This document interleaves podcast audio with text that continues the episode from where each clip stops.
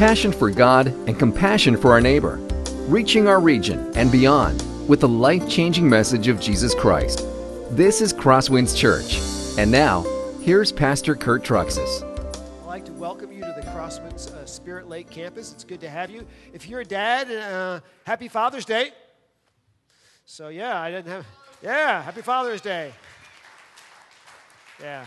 So, uh, I hope you get a chance to be lionized by your children a little bit today. That's good. And if you're a visitor, I really hope you feel welcome in the Crosswinds Church family this morning. And that, one of the reasons for that is we have a special emphasis this summer on just trying to be a welcoming church family. In fact, you'll see that in your uh, bulletin. We have a card that says, Don't just attend church, be the church. And that's sort of our theme for the summer. You know, we don't just want to be people who just come in the door and leave the door. We've attended church but we want to be the church.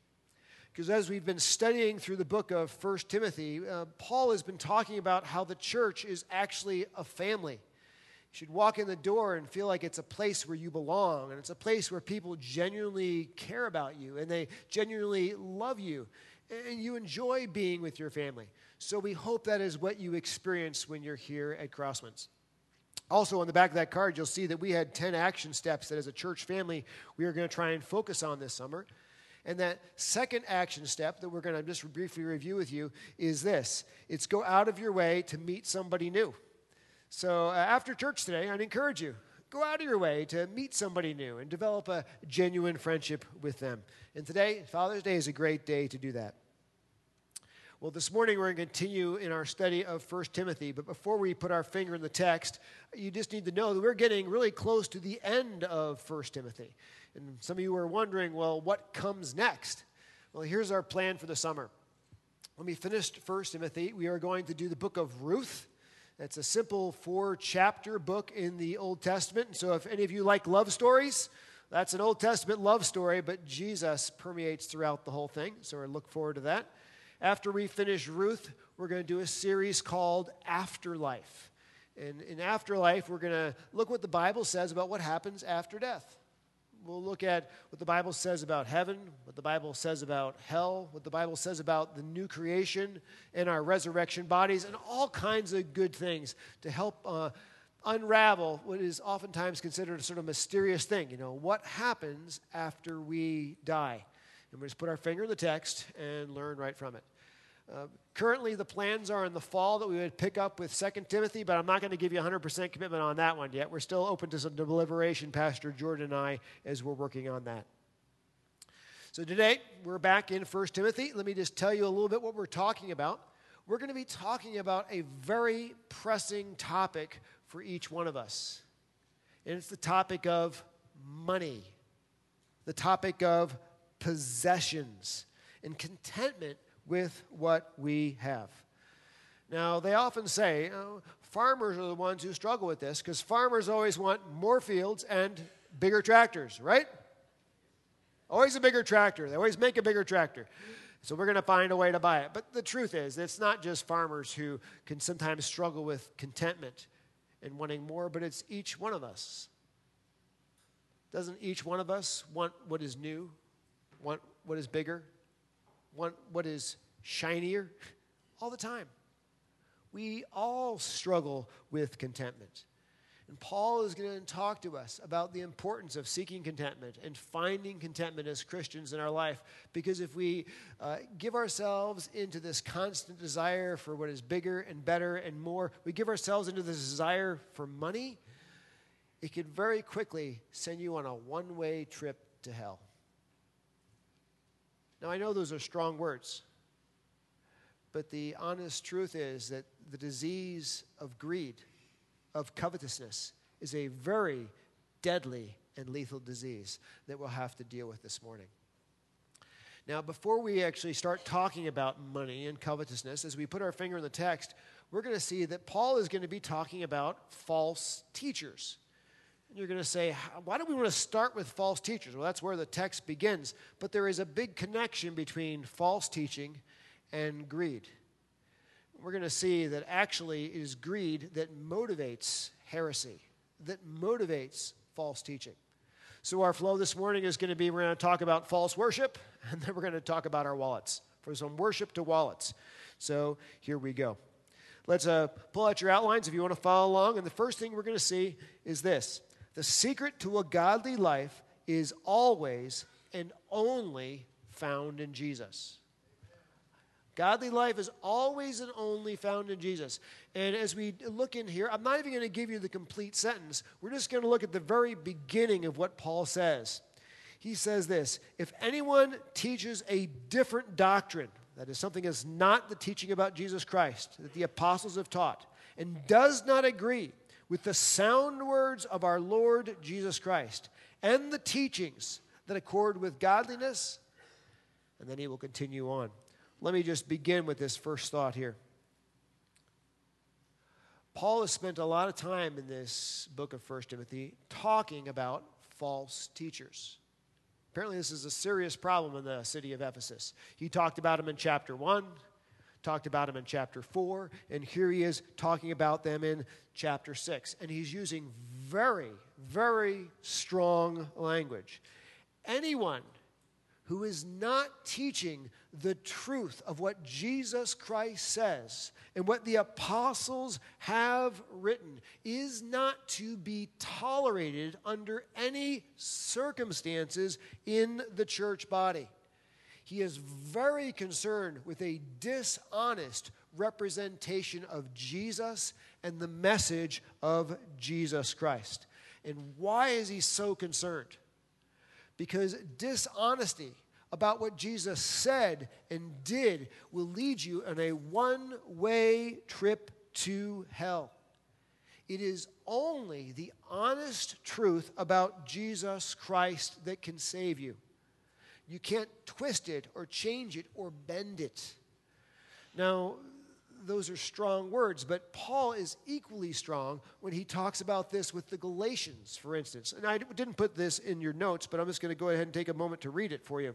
Galatians chapter 1, verses 6 through 9. He says this I am astonished that you are so quickly deserting him who called you in the grace of Christ and are turning to a different gospel. Not that there is another one but there are some who trouble you, and notice this, and want to distort the gospel of Christ. Not totally ruin it, they want to distort it.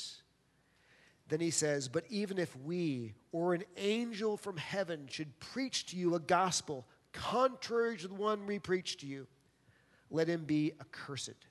As we've said before, so now I say again if anyone is preaching to you a gospel contrary to the one you received, let him be accursed. Now, the word accursed doesn't grab you that much. Um, some translations will say, let him be anathema. The vernacular is it, let him go straight to hell. That's literally what Paul says. If anyone is distorting the truth of Christ, let him go to hell. The truth about Jesus Christ must be the absolute no spin zone. Now, here's what we learned in the very beginning here. He says, anyone does not agree with the sound words of our Lord Jesus Christ. The word sound here can also be translated healthy. So, only the actual words of Jesus Christ, not the distorted words of Jesus Christ, the truth about Jesus Christ lead to spiritual health and eternal life. If you distort what is the true message of Jesus Christ, it is guaranteed to lead to spiritual sickness and ultimately to spiritual death. And not only are the, are the words about Jesus Christ healthy, but he says it's a teaching that accords with godliness. In other words, it is only the truth about Jesus that will lead to and result in a godly life and a change in your life. Now, let me just put it to you this way. If you want to be a godly man, if you want to be a godly woman, the only way that is found is that you would keep your finger in this text, that you would read it. I really deeply encourage you to keep your finger in the text every day read a chapter of the Bible and think about it and meditate on it. Come to church on the weekends where we study this word and hear the word of God preached. We don't twist it, we don't change it, we don't make it what we want to hear. We just listen to what God says to us through this. And that is the pathway to spiritual health, and it is the pathway to godliness in your life. That God will change you and make you into a new person through His Word. This is why we keep our finger in the text. Now, let me just ask you this. Just be honest, little honest analysis. Has anybody gone through times in their life where you've drifted away from attending church and drifted away from keeping your finger in this text on a daily basis? And have you found that your life has become more ungodly? Have you found that those sinful vices in your life began to take stronger and deeper hold as you walked away from God and His Word and His people? Anybody else found that? Yes. It's this Word that is the source of our life with God and our vitality and godliness in Him. So we keep our finger in this text as a church. And I implore you and beg you on your own, open this book on a daily basis it is the source of godliness.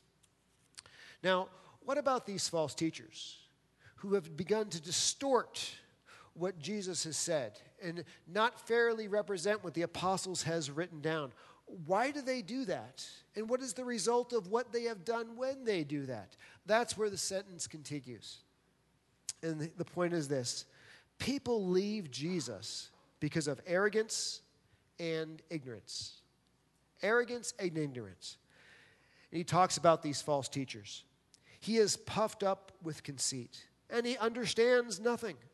He has an unhealthy craving for controversy and for quarrels about words, which produce envy, dissension, slander, evil suspicions, and constant friction among people who are depraved in mind and deprived of truth, imagining that godliness is a means to gain. He says, people who decide to walk away from the truth about Jesus Christ and walk away about what the apostles have written, the reason they do it is because they're puffed up. They are incredibly arrogant. They are incredibly prideful. They are full of hot air. Think about this. Do you think the way Christianity started was some of the apostles were like playing a game of cards one night and they got bored? And like, I'm done with fishing. Let's start a new religion. That's not the way it began. I mean, Jesus Christ comes, he comes as God in the flesh. And uh, he makes incredible claims during his ministry that he is God, but he doesn't leave those unbacked up. First thing he does, well, by the way, is he chooses the apostles. They didn't choose him, he chose them. And then he starts healing people. And, the, the miracles that are in the, the New Testament are not like all of the miracles Jesus did. The impression you get, and this is maybe a little bit of an overstatement, so go easy, easy on me on this, but it's almost like he's doing miracles every day, all the time, for like three years, healing people constantly, everywhere. And the apostles see this, and Jesus claims to be God, and then he does things that only God can do. He even raises somebody from the dead, like Lazarus. And then he dies on the cross in our place for our sin and does something that only God can do. He rises from the dead. Now, it's incredibly arrogant to have somebody come along hundreds, thousands of years later and say, well, Jesus really didn't get the words right. He didn't know what he was talking about. We have to change that and update that. Did you like heal anybody who was sick? You ever raise anybody from the dead? You rise from the dead yourself? I don't think so. How dare you have the audacity and the arrogance to sit there and think Jesus Christ didn't know what he was talking about when he said certain things, when he claimed to be God. You haven't done anything to back those claims up. Jesus did everything to back those claims up. And not just the words of Jesus, but the words of the New Testament and the apostles. they didn't make things up, they reported what Jesus said and what Jesus did. Not only did they report, but the scriptures tell us that Jesus promised that when he sent the Holy Spirit, the Holy Spirit would bring to mind the things that he said and he did so they would record they would record what Jesus said and did accurately. This is called the inspiration of scripture. Like for instance, I didn't put this in your outlines, but I'll look at it anyway. John chapter 16 verse 13. Jesus is talking to his apostles and he says, When the Spirit of truth comes, the Spirit, he will guide you into all the truth. For he will not speak of his own authority, but whatever he hears, he will speak. And he will declare to you the things that are to come. And the scriptures go on to talk about how the Holy Spirit would bring to mind the apostles exactly what Jesus wanted said and Jesus wanted written. How dare some of the false teachers in Ephesus come along decades later and say, well, we have to really correct the apostles. We have to correct Jesus. They didn't quite get it right. Arrogance. And people like that don't just list, exist in the first century, but they exist in our century. And some of you are saying, really? Where? Where do I find these kind of people? Let me just tell you something. If you go to the Evangelical Lutheran Church of America website, uh, this is a pull off their website. And not, i tried to check to find it again last night. They updated their website. It looks prettier now. I couldn't find these words, but I still have my screenshot. So this is what they wrote, wrote down. We believe that after listening to the living Jesus in the context of the church, we therefore have the task of deciding among these. Having done this listening, now notice this, we sometimes conclude, this is talking about this, either the biblical, that the, that the writer's culture or personal experience seems to have prompted that the biblical writers were missing what God was saying or doing, or that God is now saying or doing something new.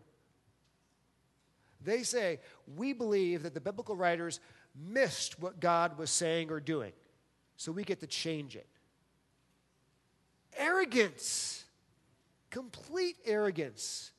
You weren't there, you're thousands of years removed. What would give you the right to do that?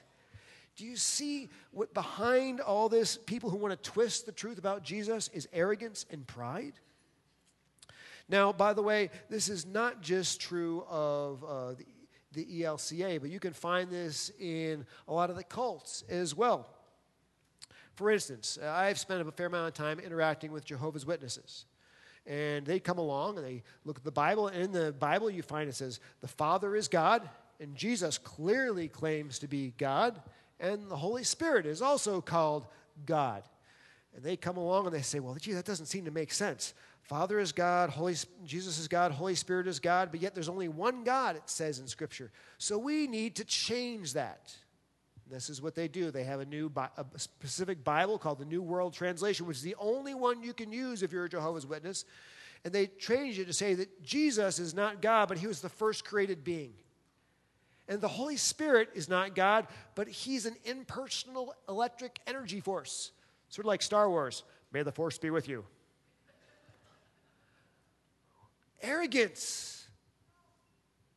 What gives you the right coming almost 2,000 years after Jesus. You were never there. You didn't hear the words of Jesus. You don't have the Holy Spirit inspiring you to come along and make you want to change those things. You submit to the scriptures and you study the scriptures. Even if you don't understand them, you follow them. You don't change them. And it's arrogance that causes people to do this.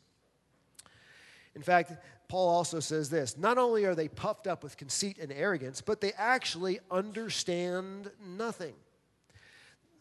If you listen to these people, they think they're really smart, don't they? But Paul actually says they're really stupid. That's what he says. They understand nothing.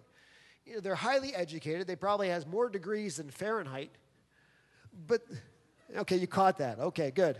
Good but they have no authority to make these claims or to do any of this kind of stuff. Uh, let me give you some examples here. Well, let me jump into this. Um, one of the key proofs of their foolishness is the result of their life. We saw at the very beginning that it's the spiritual truth, it's, a, it's the healthy spiritual truth about Jesus Christ leads to godliness in our lives. You follow your finger in the text, you end up maturing in Christ, you become more godly how you live. But what happens with these guys? What is the result of their teachings of twisting and distorting the gospel of Jesus Christ? This is what he says. They end up with sick cravings for controversy.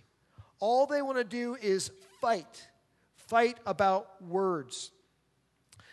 They end up um, leading the church into a place of envy, a church of dissension, which means a bunch of divisions, a church filled with slander, where people are talking evil behind one another's back, a church filled with evil suspicions, where you don't assume the best about people, you always end up assuming the worst about people, a church filled with constant friction, no unity, no trust, no peace.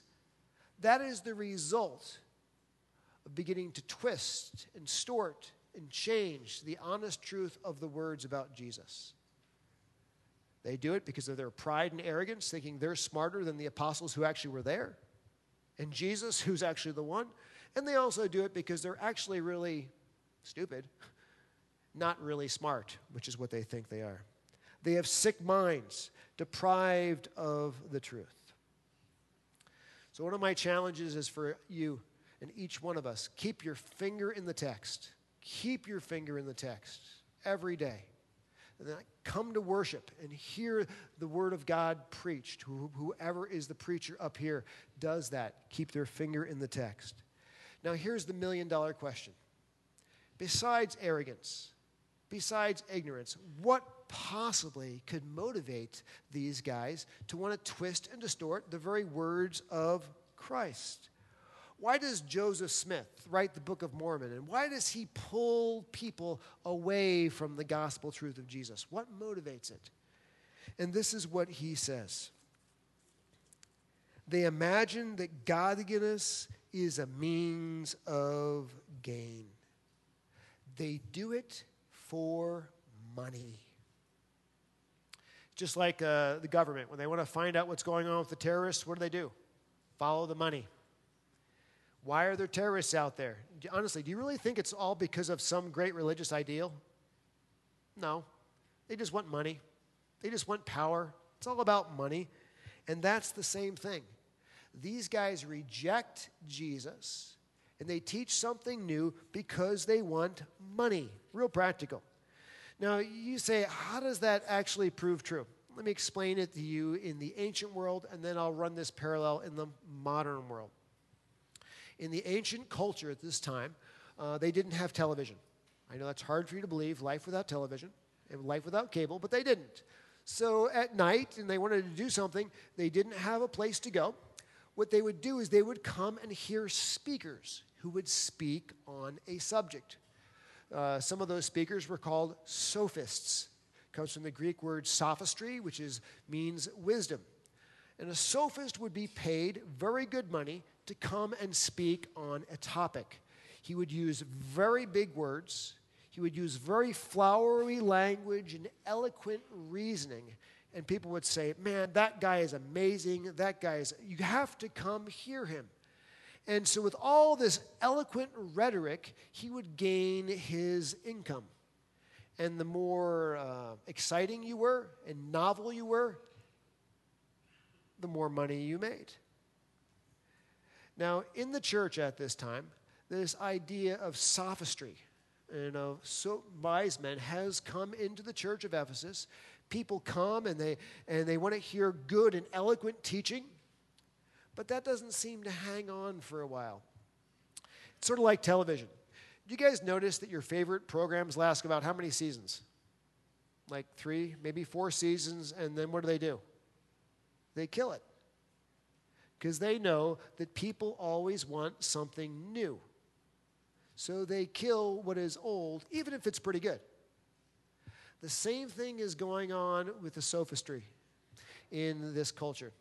We've been teaching the Jesus and the Apostles program for about three seasons now. And they've discovered that, you know, it's not playing as well as it used to. Revenue and income is going down a little bit. Little bit. People, I've, I've heard all about the Jesus story before, so uh, you know I'm not necessarily going to come to that. And so let's invent something new. Let's twist it and change it a little bit. Let's say things that people want to hear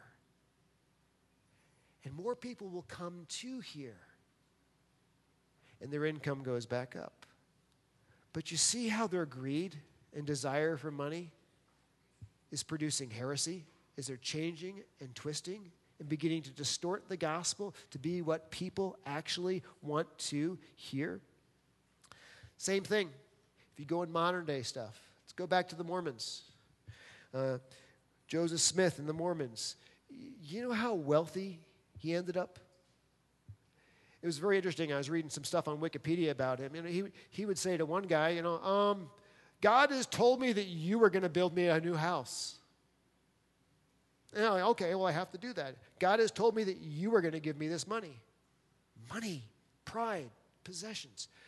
I, I just going to do this off the top of my head for some previous research, but I believe that the Mormon church is one of the wealthiest institutions west of the Mississippi.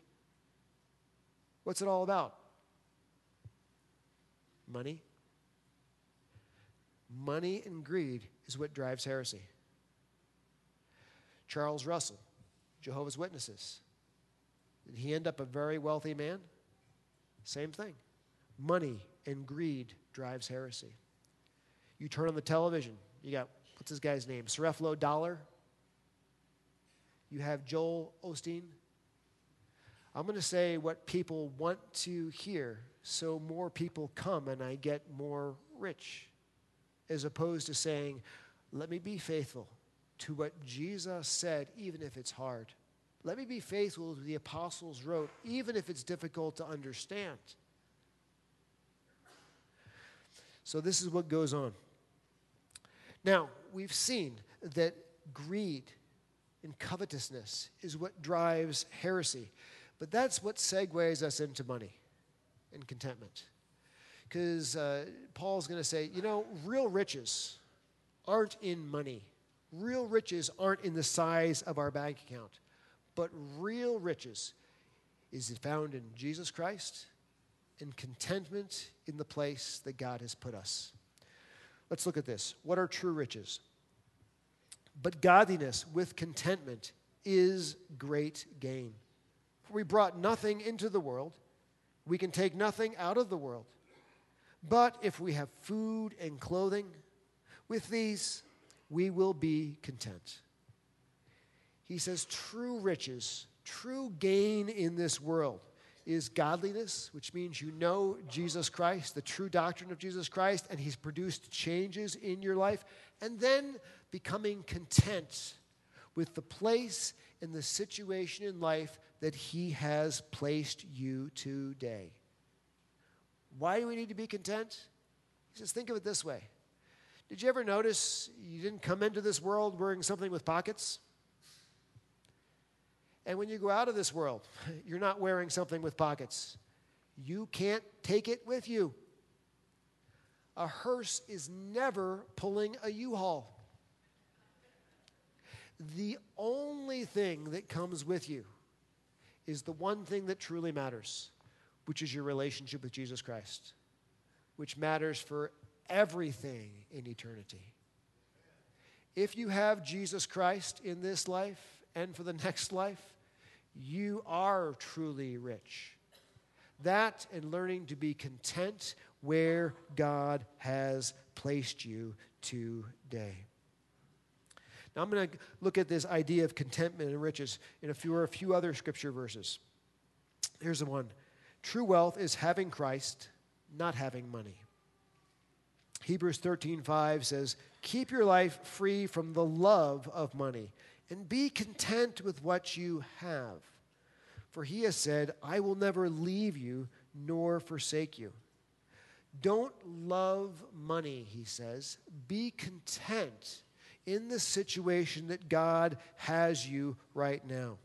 If you have Jesus, It is the one thing of true value.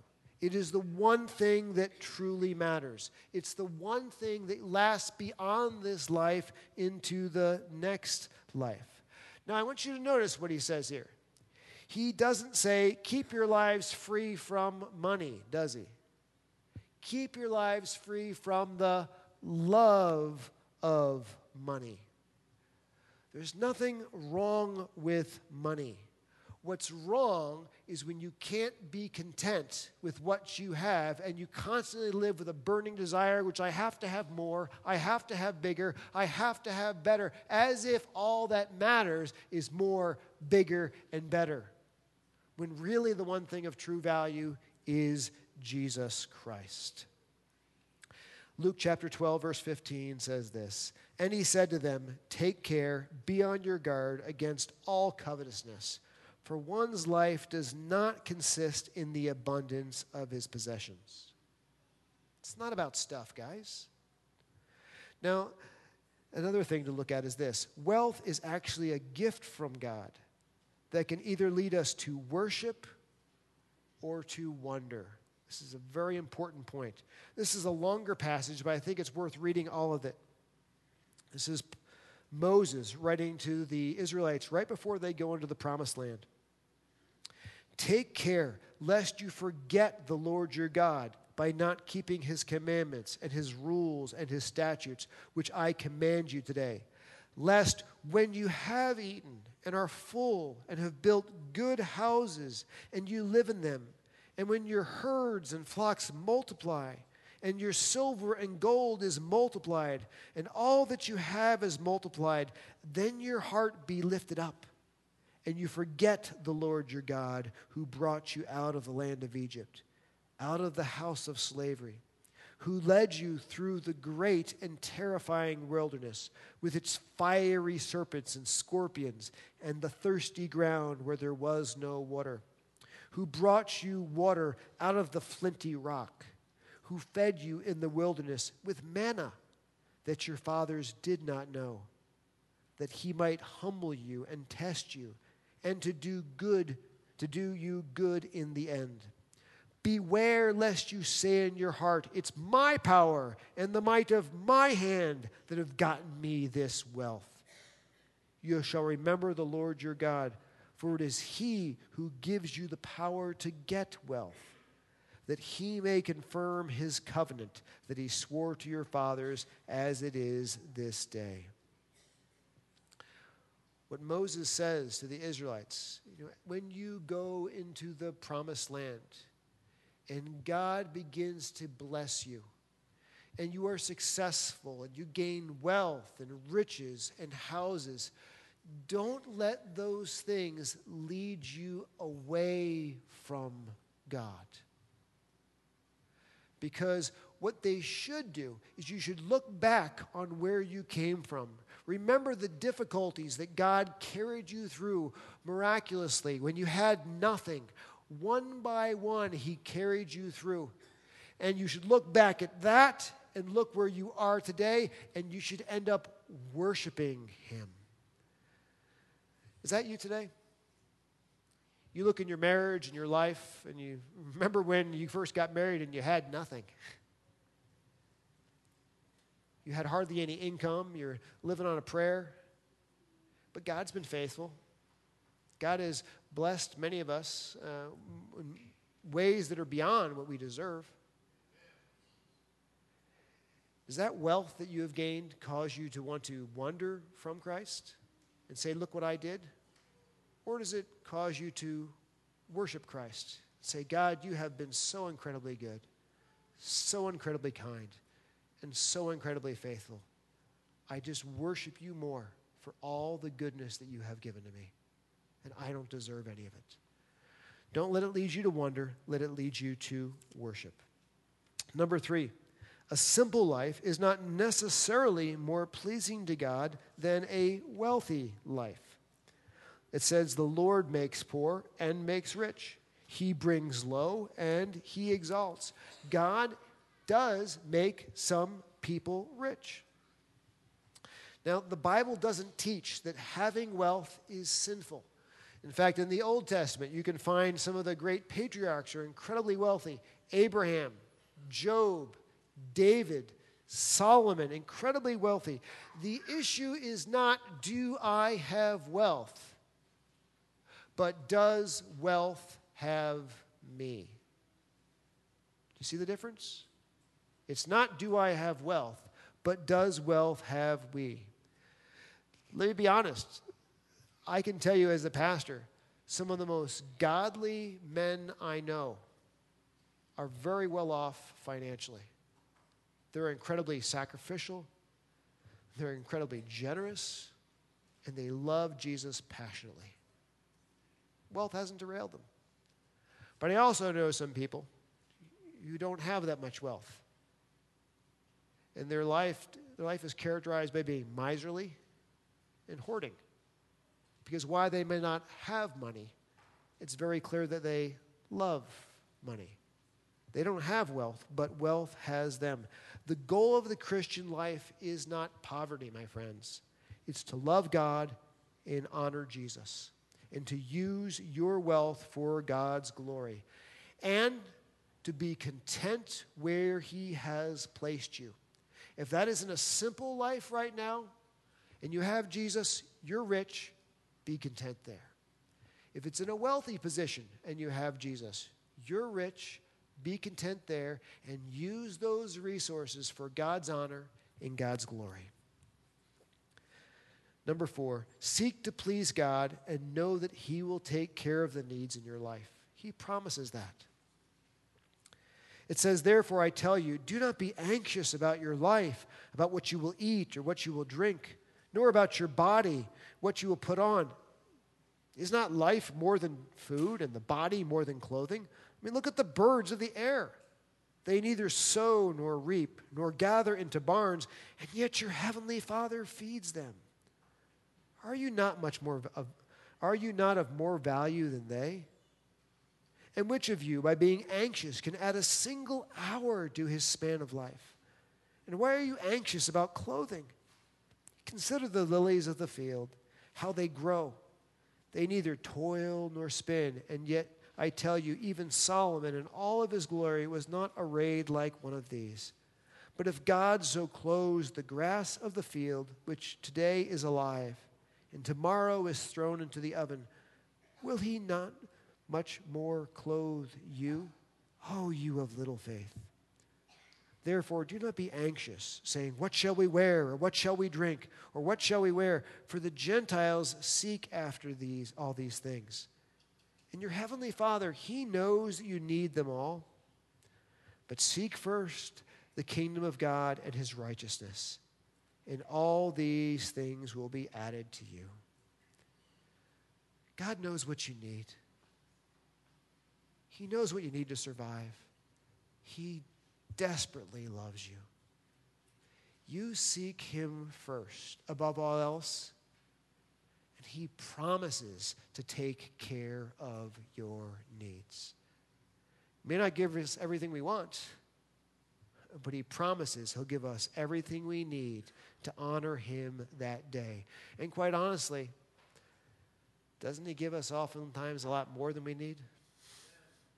He blesses us in ways we never expected because He is good, He is kind, and He is incredibly generous to us. But the promise still stands. Seek Him first, and He promises He'll take care of your needs. Well, what are the results? Results of loving money. But those who desire to be rich, these are people who are going to worship the almighty dollar. They fall into temptation, into a snare, and into senseless and harmful desires that plunge people into ruin and destruction. For the love of money is a root of all kinds of evil. And it's through this craving that some have wandered from the faith and have pierced themselves with many pangs. This burning desire that I have to have what is bigger, what is shinier, what is newer it's what leads to ruin, it's what leads to destruction. And he says here that it plunges some people into ruin and destruction. You know what the picture of plunges? You guys ever go out uh, like in the ocean and you, you're out deep in the ocean and you take something and you throw it overboard? And for a moment or two, you see it, and then you see it escape into the dark abyss. And it's going to be going for about two miles below the surface. And I'll trust, trust me, nobody is ever seeing that again. It's gone. It's this burning desire that I need to have more money, more things, better stuff that can take people and plunge them into complete ruin and complete destruction, like throwing their entire life overboard in the ship. ship. Me give you an example. Joshua chapter 7 talks about the story of Achan. Maybe you remember that. Um, Joshua in the Battle of Jericho, they were told to destroy everything. But Achan comes along, and Achan sees some silver and gold and a robe. No one's going to notice. He keeps it to himself and he hides it under the tent. There'll be no effects to this. But when they go to the Battle of Ai, 36 men die because God has withdrawn his hand of blessing upon them. And it's discovered that it was greed, love of money, that Achan had taken these things and hidden them. And as a result, not just 36 men died, but Achan and his entire family died, plunged to ruin and destruction by greed. It's a deadly sin. Jesus, betrayed by a man named Judas. Judas had been with Jesus for three years, seen the miracles, been right on the spot with him looked amazing. They let him even handle the money. But it was greed. For 30 pieces of silver, I will betray my Lord and Savior. Because I have to have cash, I have to have more. You see how greed can so quickly plunge you to ruin and destruction? Well, it's love of money that is behind all heresy and all false teaching, like the Jehovah's Witnesses, the Mormons, and the ELCA's uh, deviation away from scriptural truth. God says, if you have Jesus, you're truly rich. Be content with what he provides. If it's a simple life, that's okay. You're still rich.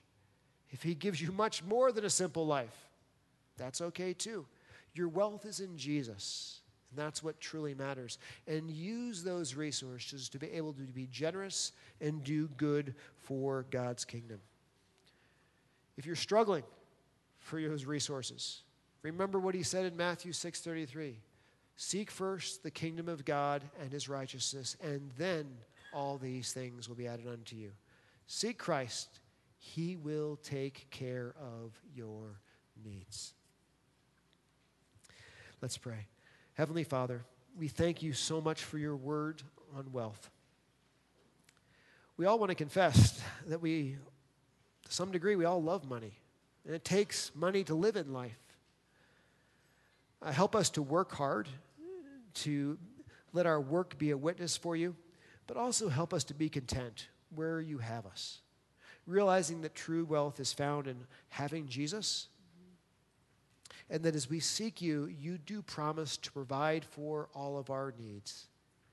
And we also thank you, Jesus, that many times you do so much more than provide for our needs, but you bless us with what, the things we want. I pray that our wealth would never cause us to wander from you, but it would instead drive greater worship of you because you, Jesus Christ, are the giver of so many good gifts. And all God's people said, Amen. This has been a presentation of Crosswinds Church. More of Pastor Kurt's sermons can be found online at crosswinds.tv. Thanks for being with us, and may God continue to enrich your life.